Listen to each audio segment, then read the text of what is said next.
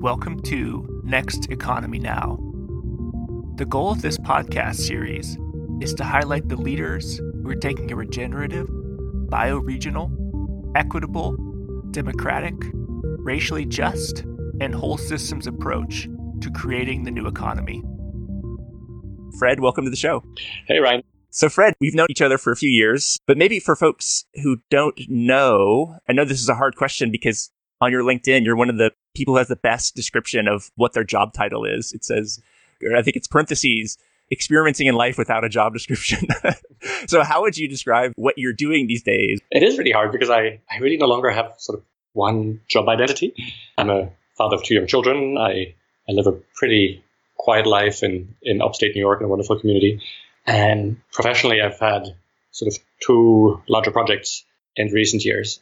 One that you might or might not even know about uh, because it's mostly been in, in French um, around the topic of how to communicate with the soul of babies before they can speak. So it's a whole different part of my life. And then probably the part of my life that makes that we ha- are having this conversation is that I published a book in 2014 called Reinventing Organizations that just became this totally unexpected sort of worldwide success, just word of mouth, and has just been a wonderful, a wonderful adventure. And you know, before writing the book, I, I, researched a number of truly outstanding organizations whose founders or leaders were sort of dissatisfied with, you know, the way we're supposed to run organizations. You know, what we're being told in, in business schools, like that just didn't feel right for them. They had often done quite a bit of a personal, sometimes even spiritual journey and from that perspective, we're just relating with people and the purpose of the projects in entirely different ways. And so they no longer wanted to be sort of the, the lone person sitting at the top of the pyramid. They no longer wanted to be shouting down orders. So there's a whole bunch of things they no longer wanted to do. And then they started really sort of throwing all of that out. And of course, it's easy to throw things out, but then, you know, what do you put instead? Like, you know, you know, what are the practices for people to collaborate in, in productive ways? Was so striking for me that research is how extraordinary these organizations were that they, you know, ended up you know creating with these new practices and processes they put in place, but also how often strikingly similar these organizations were in their practices, even though they didn't know of each other.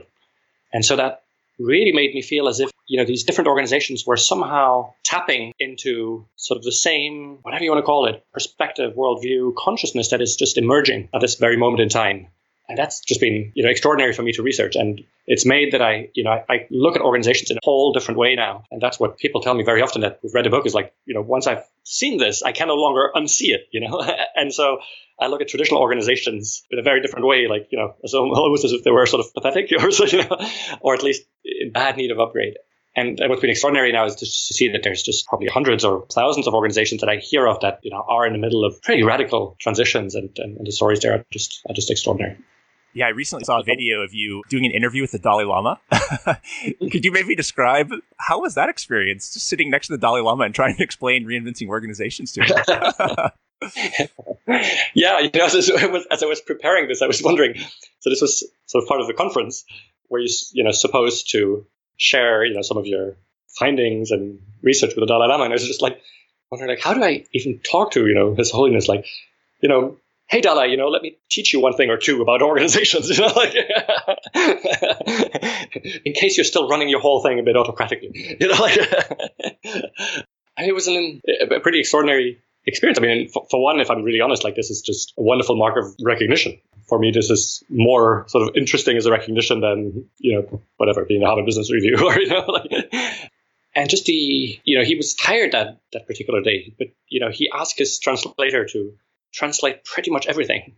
So, so there, there seemed to be sort of keen interest, even though that's not you know particularly his field. And the reception I just received from the audience, there were two standing ovations. I mean, there's just something that happened. You know, 2,000 people in the room, and you know, all these people standing. I mean, there's just something that that happened that day that I don't talk often, even though I, I really like to do it. But I think there's something around this message that is just so hopeful in a time where you know we we see all of our current systems sort of crumbling and uh, you know being at the end of their their life cycle. And so I think one of the reasons for this really unexpected success of this book is simply that, that so many of us are sort of yearning to actually have a little bit of clarity of, you know, how, what's the way out? You know, what, what, what is on the other side? You know, what, what is the new systems that are, that are currently emerging?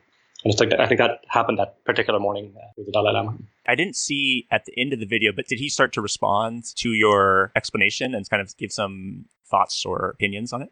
Yeah, I think he was interested by some of the things he like. He was also warning, and I think it's a it's a perfectly valid warning to think that any model you know will fit everyone. You know, it's it's just deeply part of his his thinking. You know, also when it comes to religion, right? That you know it's it's good to have this diversity of religions, right? It's good, you know, that that people are where they're at. And so I don't know if if, if he felt that maybe I was presenting this as sort of this is the only way forward, or this is the only, you know, uh, or if he was just more broadly saying, you know, we have all of these different ways to think and run organizations that I write about in the first part of the book, and each one has has had its merits in, in history. And so I think he was he was spot on. I'm never trying to convince anybody who isn't already open to seeing this, you know, about these new ways of operating, because to more traditional folks, to more traditional CEOs, this just sounds so radical that it's crazy right? And for other people who have been ready for this and have who've been suffering with the existing model, they just read it and it's just obvious. They just go like, of course, this is what we need to do, right? So it's, it's really interesting,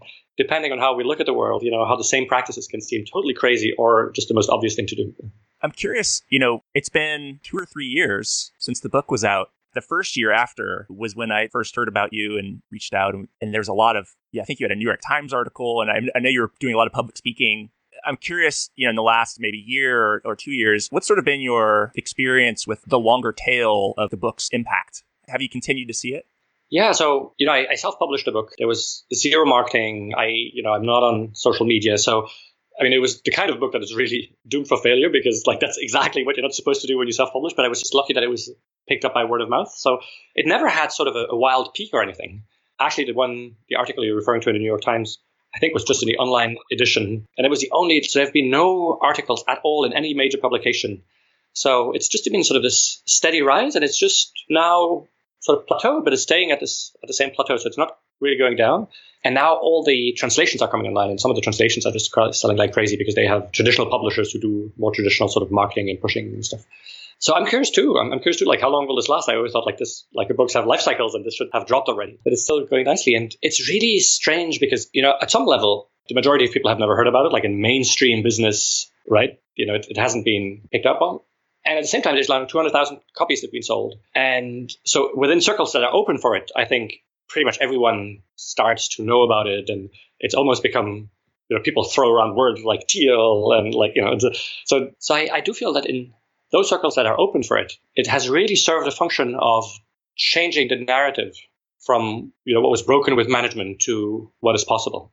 Just for folks who don't know, some of the companies, at least in the U.S., that are particularly Patagonia, I know Buurtzorg in the Netherlands. Are there other companies perhaps that have emerged that you've seen as like, ooh, I, you know, I could include them if I wrote the book now? Yeah, there's a, there's one or two companies that I like. Oh, you know, shoot, I would have loved to hear about them. There's one company that does amazing things in the field of you know wholeness, how to allow and bring wholeness to the interactions in the organizations and to people. And and it's a, a company in Los Angeles running movie theaters called Decurion that was written about that I discovered through um, Bob Kegan at Harvard, who, who wrote a, a book uh, that included this this company. And there's another number of one or two other ones. Um, there's also like just where you are maybe you know them.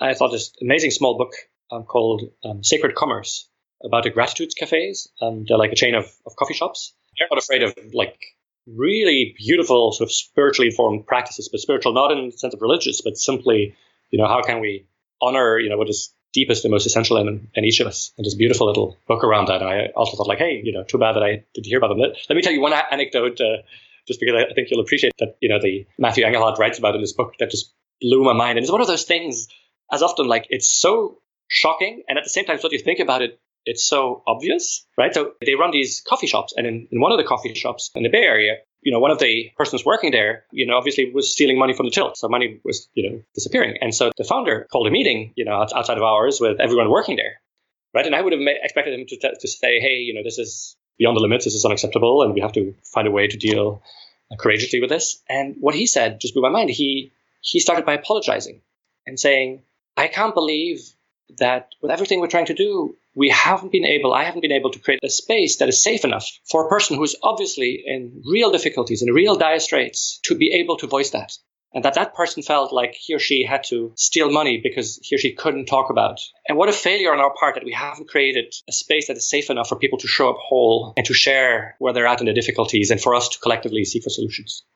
Well, this blew my mind. And, you know, the stealing stopped. Nobody stepped forward to talk about it. But then, like a year or two later, a person resigned and said, hey, by the way, you know, at the time it was me. And for all sorts of reasons, I wasn't able to come forward with it. And, but, you know, the, the stealing stopped. And, you know, everybody, you know, it's, it's just, just I, I, thought it was just such a beautiful. I love uh, that story. But coming back to your questions about, you know, other organizations, what I'm also just excited about is to hear about all these organizations who are in the middle, you know, of fundamental transitions inspired by my book, or sometimes, you know, they didn't need my book, or, or the book was just one more thing to help them along the way. And frustratingly, some of the really big ones, like there's some organizations, you know, 6,000 people or 60,000 people, you know, who are really doing big things and they don't want to go public about it, um, which is a bit frustrating for me. For instance, here in the US, there's a, a Wall Street listed US based but, but global manufacturing company that has like 6,000 people. They have something like 60 locations around the world, and but they're Wall Street listed, and so they don't feel like you know they want to go public about it because probably most investors wouldn't understand what they're trying to do. You know, sometimes it's a bit frustrating. There's a number of organizations in Europe, and there's 60,000, 200,000 people who are doing really radical experiments. And again, they don't want to go public about it, and it's burning my tongue to say more about it. But yeah, so that is, I think, an interesting reflection on our times where there's a number, not hundreds, but a handful or two of CEOs of really large organizations who really understand that the system is broken, which I didn't think they were ready for yet. But some of them are really ready to, to say that. And simply, you know, they feel like the press or certainly the investors would give them a very hard time, you know. So the times are ready and aren't ready, right? Um, so they're ready for all of the privately owned companies, and there's lots of them out there and who feel totally open to talk about it because the, the owners are happy to talk about it. But when it comes to the really the big elephants, you know, it's just sort of at this tipping point, I feel. Yes, it's kind of similar to the B Corp movement where there's larger companies who are looking at it. And there's actually just one company that went public as a benefit corporation. So they now have this legal duty to consider more than just profits when making decisions. And there was a big fear that when they did that, or whoever did it first, Wall Street would punish them because it's sort of like they don't understand a company that would consider more than just profits. But the company's doing fine. It's called Laureate Education. But it's kind of curious that, like you said, we're sort of we're almost in between two stories. I've been reading. Uh, do you know Charles Eisenstein? Yeah, of course. Yeah, the story of separation. Right now, we're kind of coming to the story of interbeing. Very interesting. How has the election of Donald Trump affected your outlook on life? Do you see this as evidence of, oh no, the shadow is still so strong and we're actually a lot less far along than we thought? Or do you see a silver lining as like, this is just the shadow emerging, but it's necessary to emerge in order to move past it? Or how do you kind of feel? I had just moved to the United States two or three months earlier, so it, it, it, really was a shock for me. And I really felt down for quite a while, so it did affect me, especially knowing that it wouldn't affect me in the sense of, you know, I would probably be one of the last to be affected because, you know, I'm white, I'm self-employed, and, you know, I have all sorts of privileges, quote unquote, right? Um, and so many people would be hurt before I would. But it, it came on the tail of when I moved here, I, I started reading quite a bit on race because I wanted to understand, you know, as a white man moving to the United States from Europe, you know, what, what race is like and I still plan to, read in the same way about you know Native Americans, and you know, so there are these two sort of huge founding crimes of, of this country, right? And what struck me reading about race, it was really depressing for me, was to see how you know this, this sort of this white supremacy and, and you know and, and the racism is always morphing. Like every time it looks like there's there's a victory, it just takes another form, another shape, right? And and so I think that was one of the reasons why I was so depressed with the Trump election of seeing, hey, you know, actually appealing to all of these lowest instincts, you know, there's still all of that base, you know, that is resonating with that. So now, if I do take a step back, I do see that there is, I think, sort of an evolutionary value in this of sort of bringing shadow to the light. And that there's real value in just showing how exhausted our systems is, including our democratic system. So this might be a whole different stream, and I don't know how deeply we want to go into that. But just as I sense that we are invited to fundamentally rethink how we manage organizations, I think that democracy as we're practicing it, you know, is, is, is past its due date. Just as with organizations, there's all of this experimentation happening all around the world of systems where we no longer delegate our power away for four years, but systems where crowd on massive scales can actually come together and make powerful decisions. And I started researching this a little bit. You know, we actually now know how to do these just like with these organizations and, and it works. I think we're just not ready for it from our mental perspective, or you know, we're not maybe ready to see that possibility, but the actual systems are robust and they work. And, and so I think what this just points to is how exhausted the system is where we are powerless sort of 99.9% of the time, except these few minutes where we vote. And even then, you know, our vote is sort of restrained to Hillary versus Trump. And so in big part, I, you know, I see what's happening here, but also in Brexit and in many places in Europe as sort of an adolescent rebellion of people that, you know, if they're still treated as, as having no power, will rebel in stupid ways. And what this is indicating for me is we need to build systems where citizens you know, can contribute as adults and no longer delegate their power away.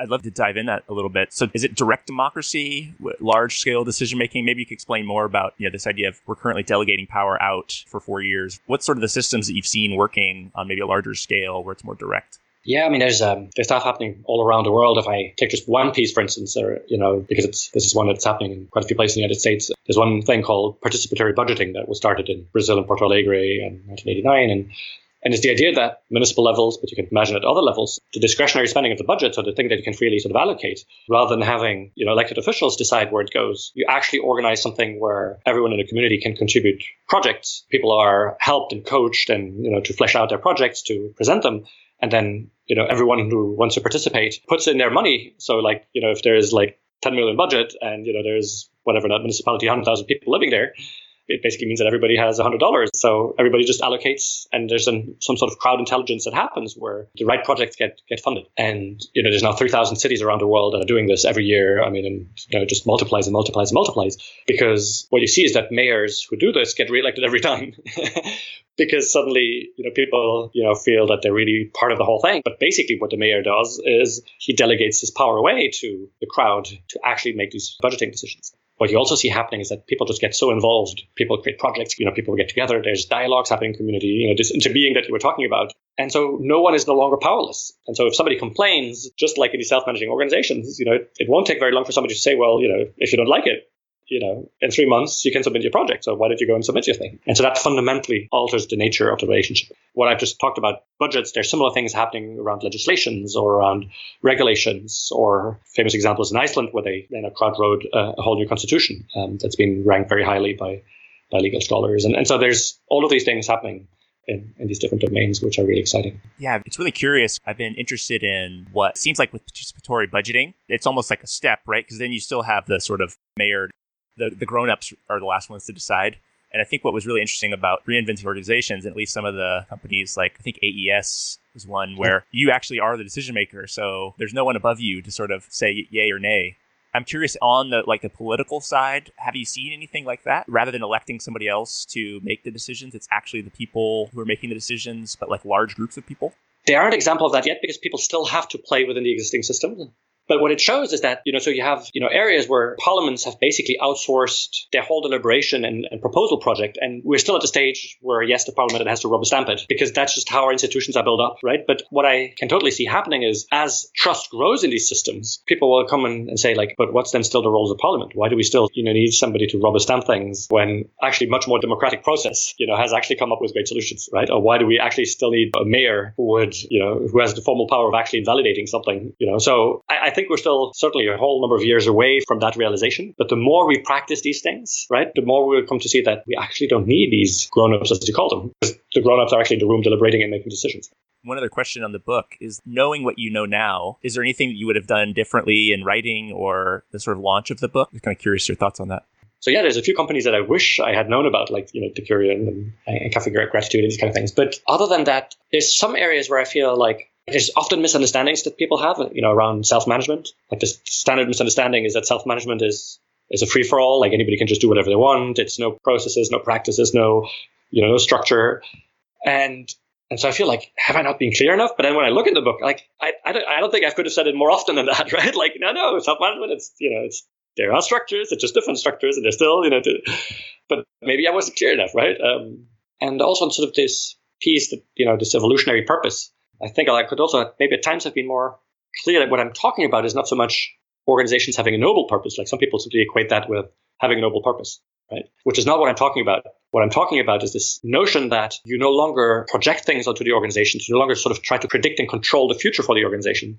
You're actually sort of constantly sensing and responding by listening to the purpose of the organization. And so some people sometimes, I think, still make a shortcut of thinking that that just means having a noble purpose. And then we can still continue doing our five year plans and sort of you know strategic planning in the old way, which is you know which is not what, what I was trying to convey. Because really, I think we, you know, you've written an article about this, right? What reinventing organization talks about is, is really sort of the internal practices, you know, is basically management, right? What I'm not really talking about is what these organizations do in the outside world, like how much they participate in, you know, regenerating, you know, the biosphere and, you know, what they do, in, you know, socially outside of the organization, which is, you know, what, what B Corps, you know, is are about and which is really the stuff that you're you're involved in. In these ways, these two things are very complementary, right? So what I was looking for was really mostly sort of the internal structures and, and practices.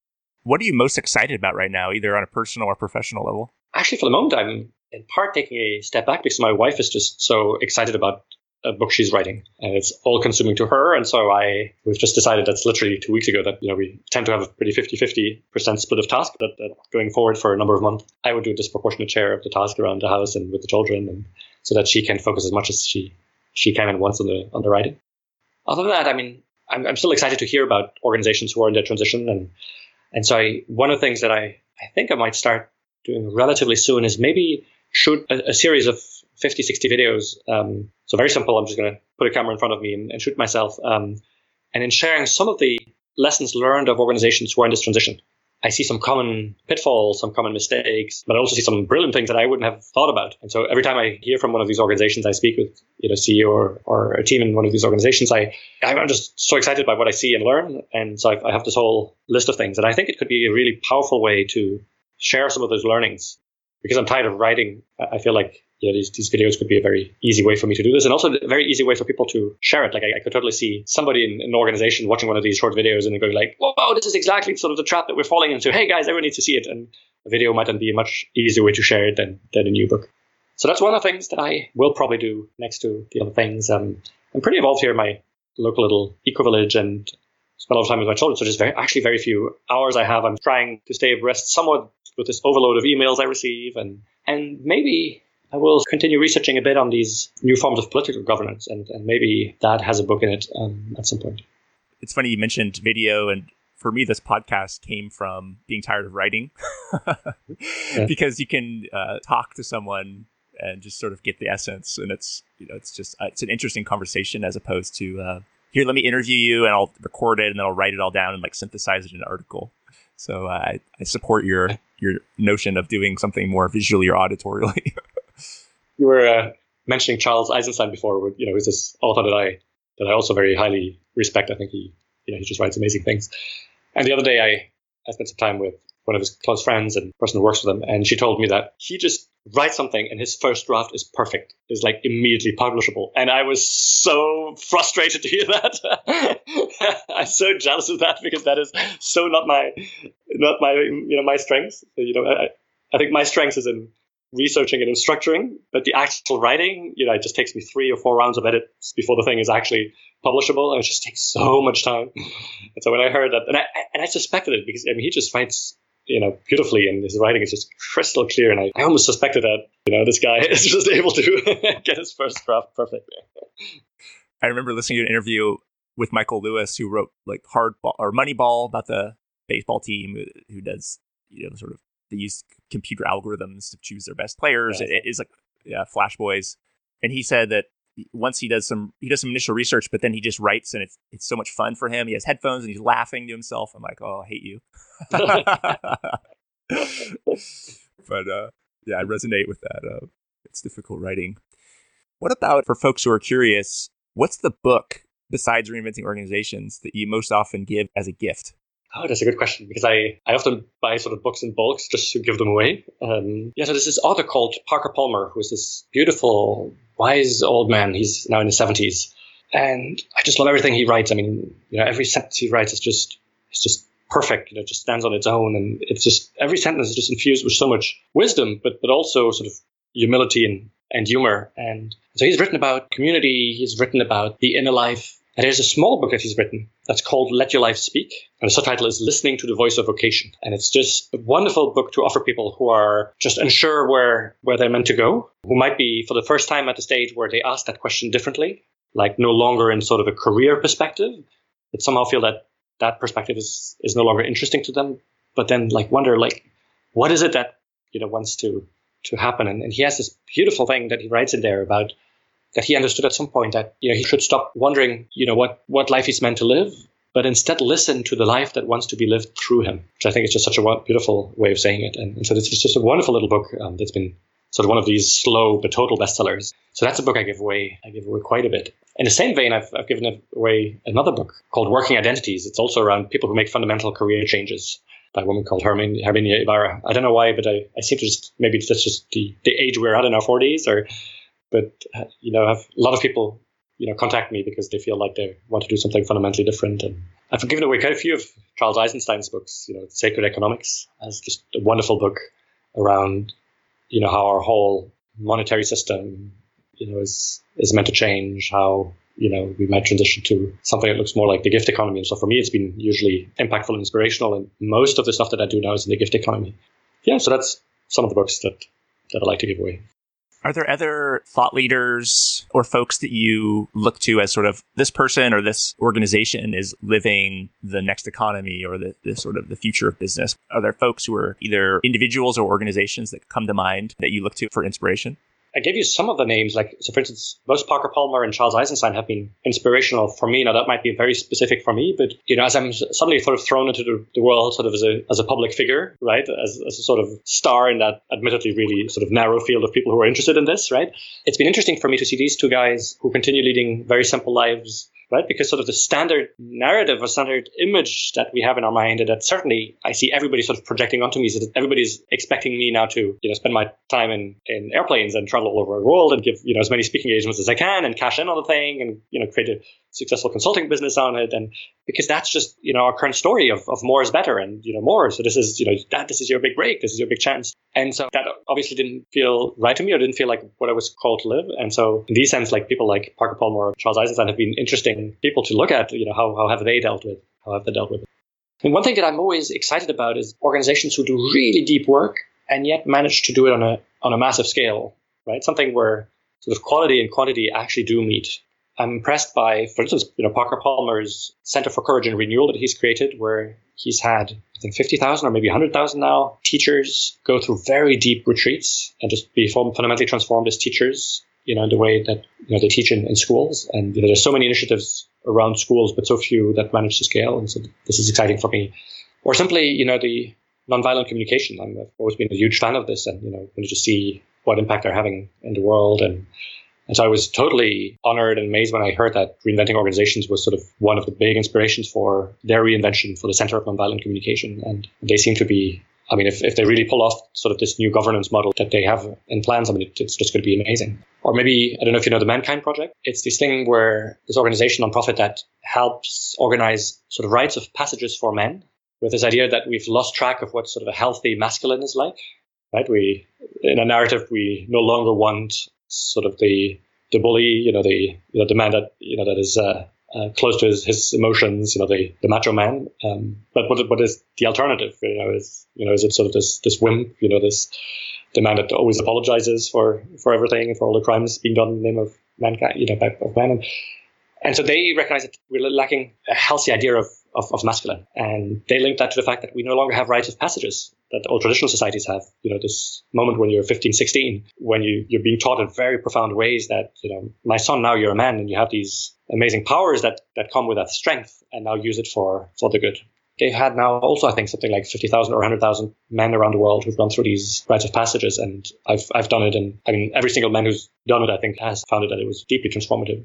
So, yeah, that was just like spontaneously something that came up is like you know these organizations who manage to do really deep stuff at a you know at a large level. I, I find that very inspiring. I'm glad you spoke about at least the mankind. A friend of mine and actually we were just talking about that two weeks ago. Is what does it look like for the future of men to not be, you know, how they currently or they've been for so long? And yeah. so I'm, I'm all looking into that. I'm really glad you mentioned that one. Maybe in the last few questions here, what do people never ask you that you wish they did?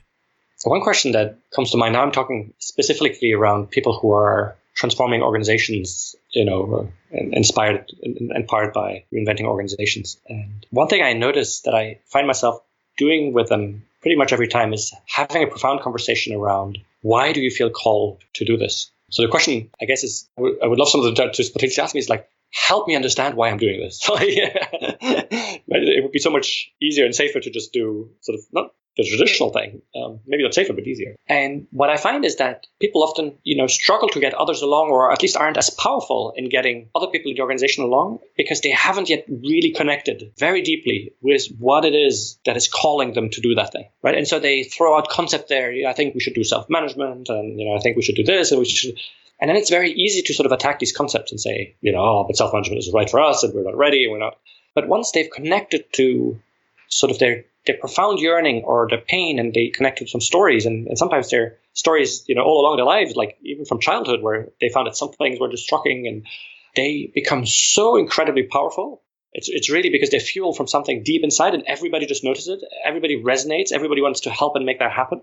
And so this is i think really something profound i've noticed over the last few years in, in having these conversations. So I think really one interesting conversation that I'd invite people into, like people who listen to this podcast, you know, if they're somewhere in a journey or just starting a journey to transform their organizations, before you do that, you know, find a good friend, you know, really deep, trusted friend, you know, who's, who's good at helping you sort things through and, you know, and ask that friend, why am I called to do this? And, and look for stories, not abstract concepts.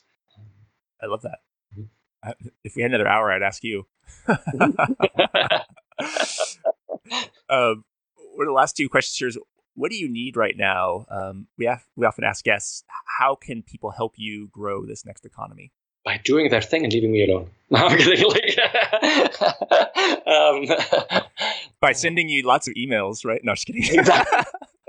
um, no, by just going out there and doing stuff. So what I've I've been trying to do is encourage other people to just go out there and do things. And, and one of the things that have happened, there's a whole newsletter and, and, and media hub called Enlivening Edge that has grown around around the, the, book. And one of the things, I haven't done anything for it. It's just people who felt that that needed to happen and they did it. And other people are doing meetups and and other people are creating, you know, book clubs and other people are doing CEO meetups. And, and I just encourage everyone to just go out there and do it. And I don't want this whole, you know, the potential of all of this to be limited by sort of the few hours I can give it in, in a day. So by any means, go, go out there and, and make stuff happen. So just for folks who would like more information, it's enliveningedge, I think, .org. The, yeah. And then there's the Reinventing Organizations website. Maybe just a few of the websites that are. Yeah, there's a more. website called Reinventing Organizations that has some, and has all of these links. There is a, a wiki called it's Reinventing Organizations Wiki, all in one word.com that sort of details these practices. And there's a group of people who are starting to do research on more organizations to fill the wiki with more knowledge. But the idea is to have sort of a central repository with more details than the book can have on each of these practices. Okay, so how do you make decisions in these organizations, and what do you do about budgets? And so I think that's that's a wonderful resource. And then I think the most important thing I think that needs to happen right now is that we share more stories. So I think that we're, you know, we're at this sort of tipping point for the narrative to change, right? So when you talk about now organizations of thousands of people and no hierarchy whatsoever in a traditional sense, you know, only natural hierarchies, no bosses, no subordinates, no, you know, today that still sounds crazy. But, and the first time you read an article about an organization who does that and that is really successful, you go like, what? And the organization is successful? That sounds crazy. But the, the second time you read about that, you go like, hmm, that's interesting, you know, so that's maybe not so crazy, right? And then the third or fifth time you go like, and you go like, hmm, that just becomes part of the narrative, right? And maybe at some point, you know, we'll have a tipping point where people go like, oh, oh, so you, oh, you still have like a hierarchy, you still have a permit? Oh, okay, okay, that's okay, you know, like kind of. um, and so I think one of the most urgent tasks right now is to write and write and write. And so I just love to see journalists, you know, go out there and, and write things and they can actually contact me and I will respond and give the names of organizations to to research. But I'd also love to invite organizations who are in the middle of their transformation to write about it and, and write blogs about it. There's one or two organizations who've done that, Offer and Fitzy, sort of smaller tech organizations, and they've had quite a following of people really following along. And so that to me seems the most crucial part. So yeah, taking back to your question, that's I think what people really can do to sort of further this movement.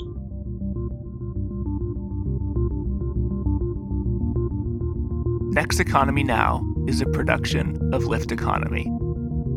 To listen to all of our episodes, go to lifteconomy.com slash podcast. That's L-I-F-T economy.com slash podcast. You can also sign up for our monthly newsletter at lifteconomy.com slash newsletter. Please also rate and review our podcast on iTunes, Spotify, Stitcher, or wherever you get your podcasts. Thanks for listening.